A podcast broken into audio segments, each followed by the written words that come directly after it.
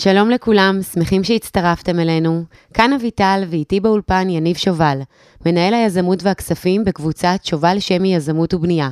היי יניב. אהלן אביטל. יניב, בפרק הקודם התחלנו לדבר על סוגי השקעות. על מה נדבר היום? בפרק הקודם דיברנו בעיקר על נדל"ן, אה, למרות שהזכרנו קצת מה זה השקעות אלטרנטיביות והשקעות בשוק ההון. היום נדבר יותר על שאר ההשקעות, אם זה השקעות בשוק ההון והשקעות אלטרנטיביות.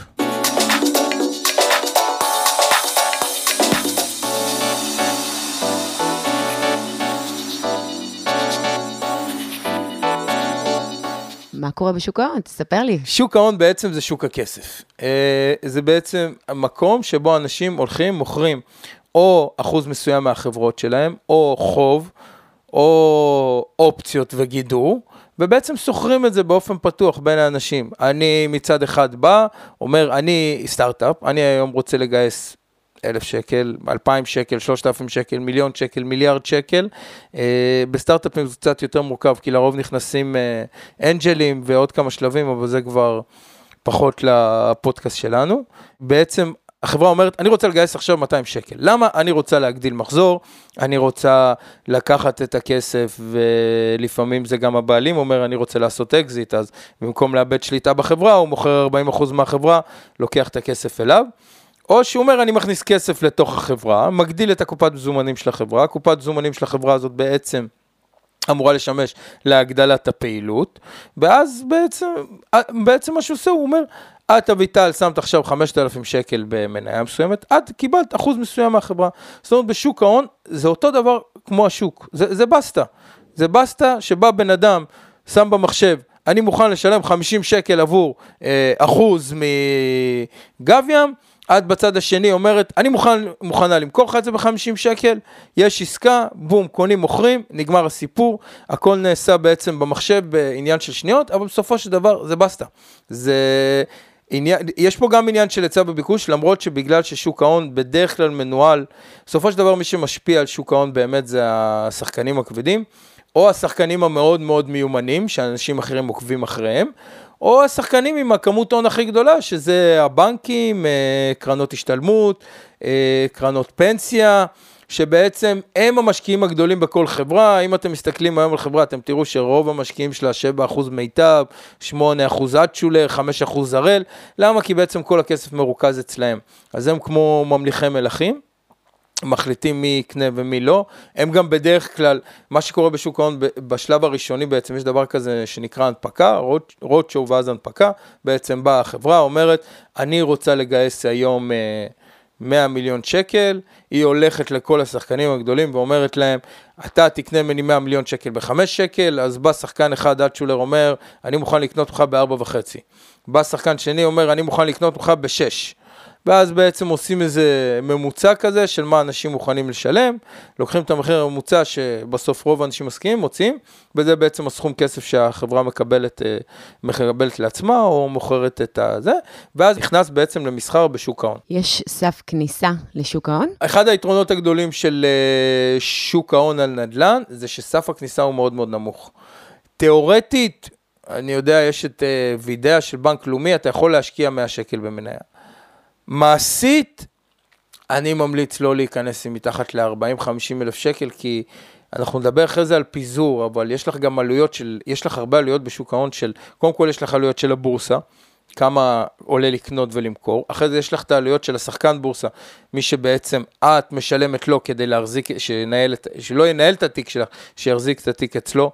ובדרך כלל אני, לפי מה שאני זוכר, לא שווה לשים במניה מתחת ל-5,000 שקל עם כל העלויות מכירה, אה, רכישה. ואתה בוחר מתי לצאת? פה זה היתרון והחיסרון. אתה בעצם, כשאתה נכנס לשוק ההון, יש לך כמה אפשרויות. יש לך אפשרות להיכנס בתוך קרן, אנחנו כבר נדבר איך, על אפשרויות איך להיכנס לשוק ההון, אבל אם אתה בעצם זה שסוחר, אתה זה שקונה ומוכר את המניות בעצמך, אז כן, אתה בוחר מתי לצאת ומתי להיכנס. שתי הסיכונים הגדולים בשוק ההון זה התנודתיות וסיכון הפשיטת רגל לדעתי. התנודתיות זה בעצם אומר שברגע שיש לך הרבה אנשים קטנים, שכל אחד אומר מתי הוא רוצה לצאת, איך הוא רוצה לצאת, יכול להיות אפילו מקרה כמו שקרה בתקופה של הקורונה. אנקדוטה טיפה על תקופה של הקורונה, אם אנחנו מסתכלים על מרץ 20, כולם מכרו את המניות כמו מים. הרבה אנשים מכרו אפילו לא מניה מסוימת, כי הרבה אנשים בעצם מחזיקים במדדים.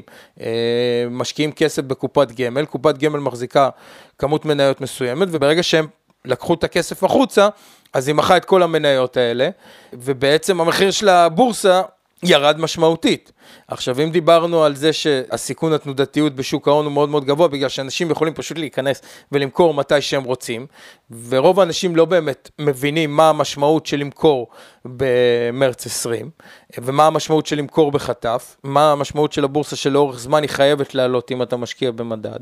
אז בעצם הבורסה נפלה, לעומת זאת, נדל"ן, ששם הסיכון תנודתיות הרבה יותר נמוך, בגלל שהנזילות היא מאוד נמוכה, קשה לך לקנות ולמכור, המחירים ירדו במעט במרץ, ולאחר מכן, שהכל עלה, אז הכל עלה, גם הנדל"ן וגם הבורסה. אבל הסף כניסה בשוק ההון הוא מאוד נמוך, היכולת שלך להיכנס ולמכור, אם אתה לא משקיע בקרן, היא מאוד מאוד גבוהה, ואתה יכול לעשות את זה מתי שאתה רוצה. לדעתי זה משהו שמהווה סיכון, למרות שהרבה אנשים שמודדים את זה, לא מודדים את זה בתור סיכון, כי אומרים כי יש לך את ההחלטה אצלך, אבל ברגע שההחלטה אצלך, אתה צריך גם שיהיה לך את הידע על ההחלטה אצלך, וצריך להבין שבשוק ההון, בגלל שזה באמת שוק, מישהו קטן שיש לו 5,000 שקל שמוכר לא, אבל בסופו של דבר, אוסף של אנשים שמוכרים, זה כן משפיע על השוק. בשוק ההון בעצם יש כמה כלים להשקיע, כמה אפשרויות. אה, יש לך השקעה של חוב, שזה האג"ח, חוב בעצם, דיברנו על זה בנדל"ן, אבל השקעה בחוב זה בעצם, אתה אומר, אני הולך, אני לוקח היום 100 שקל, ואני אקבל עוד 10 שנים 105 שקל. או כל שנה אני אקבל 20 שקל למשך 20 שנה. אה, בעצם בהשקעות, ובעצם פה גם, זה בעצם מסוג של מסחר עצמאי, כי אני הולך וקונה את זה בעצמי. יש את ההשקעה בשוק ההון, כמו שאמרנו, שזה בעצם לקנות אחוזים מסוימים בחברה. יש את ההשקעות של אופציות, שזה אני אומר, אני אגדר את עצמי, זאת אומרת, אני לדוגמה קונה מדד uh, תל אביב 100, ואני במדד תל אביב 100, אני לא קונה את המדד, אני קונה את זה שהמדד יעלה ב-10% עוד מחר. שזה הדבר הכי מסוכן, כי אנחנו עושים פה גם סוג של הימור, כי אין לנו, כשאתה קונה אופציה, אין לך בעצם נכס, אין לך בעצם מניה ביד, יש לך חוזה. על העלייה, אה, אנחנו נדבר על זה יותר בהרחבה בהמשך. אה, עוד אפשרות להשקיע בשוק ההון, זה בעצם לשים את הכסף בקופת גמל. עכשיו, בסופו של דבר אנחנו צריכים להבין, כולנו היום משקיעים בשוק ההון. אחד הדברים הכי טובים במדינת ישראל מבחינה כלכלית, זה שכולם משקיעים בשוק ההון. כולם יש להם פנסיה, קרן השתלמות. למה זה טוב? התפקיד המרכזי של שוק ההון זה לשמש מתווך בין יזמים להון. עכשיו, ברגע שיש לך מתווך שהוא חזק. ברגע שיש לך כמות הון שהיא מאוד מאוד גדולה שמגיעה ליזמים, זה מגיע להשקעות במקום. זאת אומרת, היום החברות בארץ, יש להם תזרים מזומנים פתוח, יש להם תזרים שהם מקבלים גם מחוב או מהון לתוך ההשקעה שלהם, קל להם יחסית לגייס הון מלפני 30-40 שנה, ואת רואה צמיחה כלכלית, כי הכסף הזה מושפע במקומות שאחרי זה מגייסים עובדים, העובדים שלהם אחרי זה משלמים מיסים, ובתוך המארג של כלכלה במדינה, ככל שיש לך יותר כסף בשוק ההון, וזה דרך אגב גם אחד הדברים שאני בוחן נדל"ן, שקצת יוון חוטא בסיפור הזה, אבל בגלל שחלק מאירופה זה פשוט, אני מחפש מדינות שהרבה מהכסף של אנשים מגיע משוק ההון.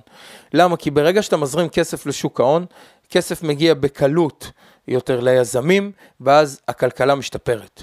אה, במדינת ישראל היום, כסף שאנחנו משקיעים לשוק ההון כבר מגיע להרבה חברות, ואני אגיד לכם משהו, הוא לא מגיע רק לחברות בארץ, הוא גם מגיע הרבה לחברות בחו"ל, כי בעצם כל הקרנות השתלמות וכל הקרנות פנסיה כבר מושקעות uh, בחו"ל. אז בעצם, כשאנחנו משקיעים בשוק ההון, אנחנו יכולים או להשקיע לבד, ללכת לפתוח תיק מסחר עצמאי, לסחור, לקנות מניות, זה משהו שדורש הרבה מידע.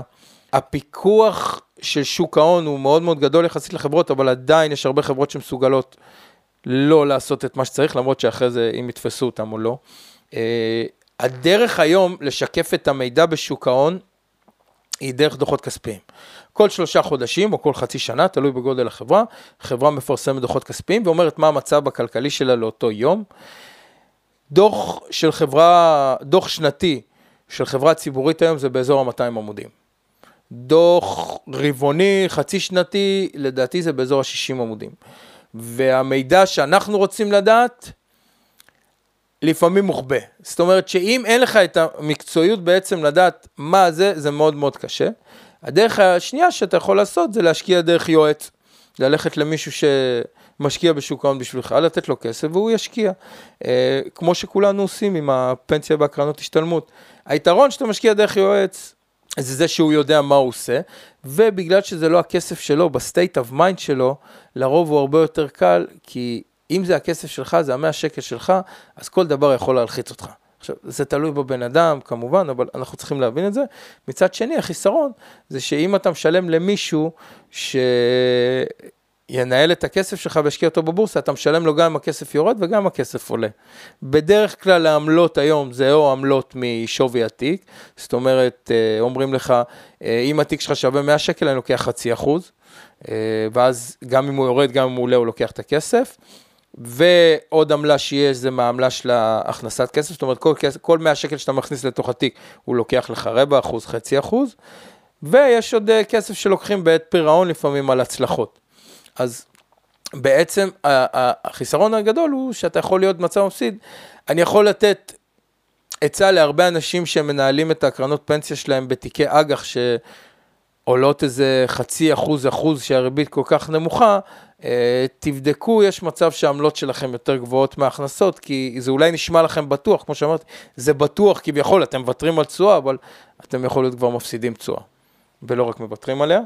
אז אם אתה לא מבין גדול בזה, בשוק ההון, אתה לוקח פה הרבה סיכונים, כאילו, אני למשל לא מבינה גדולה בשוק ההון. אני לא יכולה להתחיל להשקיע במי שאני רוצה, כאילו, אני צריכה כן את העזרה הזאת, אז אני צריכה גם לשלם עליה, לעזרה המקצועית. אז כאילו, אני לא שמה רק לצורך העניין 5,000 שקל, אני צריכה לשים יותר. יכול להיות שגם אני אפסיד את זה, אז ההפסד שלי יותר גבוה. קודם כל, גם את עצמאית, גם את לא עצמאית, את uh, תמיד משלמת עוד כסף, ותמיד יש לך את הסיכון להפסיד הכל. כשאת משקיעה בשוק ההון, יש לך כמה סיכונים. יש לך את סיכון השוק. סיכון השוק מושפע מגורמים מקרו-כלכליים, כמו uh, uh, ירידה בריבית. אמרנו שריבית סליחה, עלייה בריבית, שהריבית עולה, אנשים שמים יותר כסף בבנקים, פחות כסף פנוי, פחות כסף בשוק ההון. יש לך את, ה, את הסיכון שכלכלה של מדינה תרד, אם אנחנו מסתכלים על מה קורה בלבנון, או במה אה, שקרה ביוון בתקופה של המשבר. זה בעצם הסיכון השוק, ש... הסיכון שכל השוק ירד, כמו הקורונה לדוגמה, זה עוד דוגמה לסיכון שוק, הייתה מגפה, במרץ כולם ירדו. אה, זה יכול לנבוע גם מהחלטות ממשלתיות, כמו כמה כסף הם מדפיסים, כמה כסף מדפיסים, אה, מקטינים את כמות הכסף, מגדילים את כמות הכסף. הסיכון השני שיש לך זה סיכון הפשיטת רגל. כשאת משקיעה בבורסה, את צריכה לזכור שאת נכנסת שותפה עם מישהו. את נכנסת שותפה. כשאת קונה אה, מניה, את נכנסת שותפה בחברה. נכון, זה סיכון יותר קטן מהיזם, כי היזם הרבה פעמים גם לוקח, כשאתה לדוגמה פותח עסק שלך בתור יזם, אתה גם לוקח את הסיכון על ההלוואות. פה אתה לא לוקח את הסיכון על הלוואות, אתה לוקח את הסיכון רק על הכסף ששמת, אבל כל הכסף ששמת הוא על קרן הצבי, מחר המניה יכולה, החברה יכולה לפשוט את הרגל ואתה תפסיד הכל. אותו דבר בחוב, בחוב יש לך את הסיכון של אה, פשיטת רגל, יש לך סיכון שהחברה שאתה הבאת לה 100 שקל, אותו דבר כמו שהלווית לחבר שלך 100 שקל לפתוח עסק, מחר אה, תפשוט את הרגל. אם יש חברה שפושטת רגל, אין אה, חברה שקונה אותה, ואז ממשיכה את זה במקום שישר כל הכסף שלי ילך? כן, יש מקרים כאלה, הרבה פעמים יש משהו שיש לו שווי, אז יש מישהו שיהיה מוכן לשלם את זה. דוגמה אחרונה שאפשר לראות בשוק ההון זה את דיסקונט השקעות.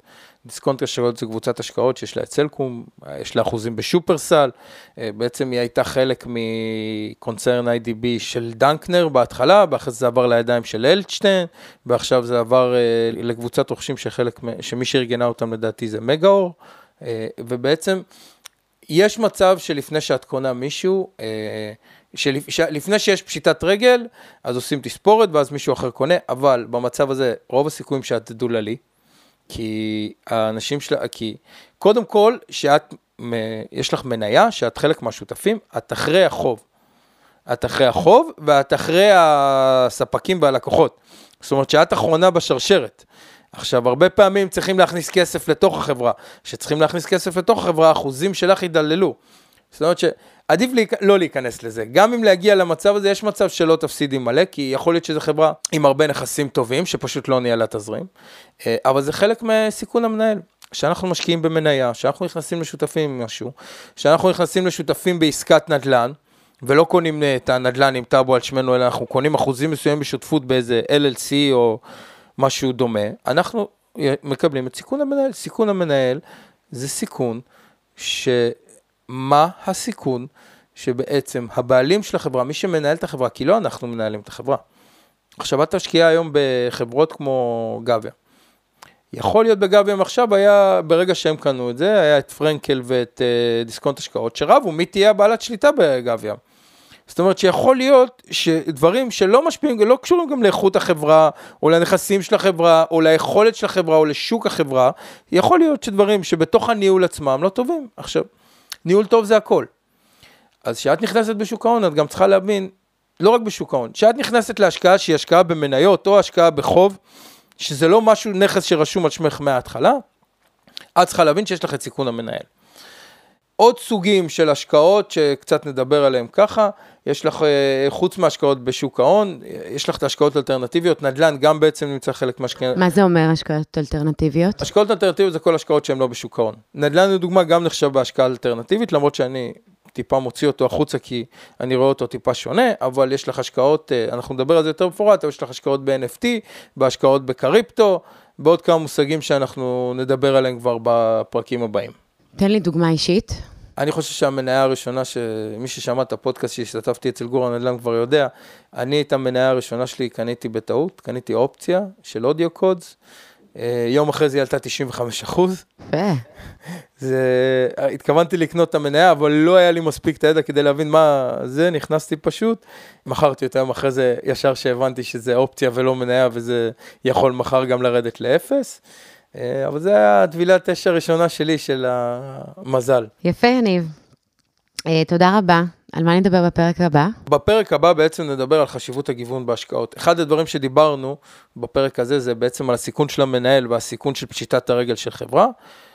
אפשר דרך החלטה נכונה של גיוון לצמצם את הסיכון הזה בצורה משמעותית ולהישאר רק עם סיכון השוק. זה משהו שמאוד מאוד תורם לאנשים שאין להם את הידע בהשקעות בשוק ההון. אה, ואני חושב שזה כלי נהדר בכללי, לא רק השקעות בשוק ההון, לדעתי צריך לגוון את כל ההשקעות שלנו באופן אה, ישיר, לא רק עקיף. נשמע מעניין. תודה רבה, יניב. לפרקים נוספים ניתן למצוא אותנו באתר של שובל יזמות, או להיכנס לעמוד הפייסבוק ולהתעדכן.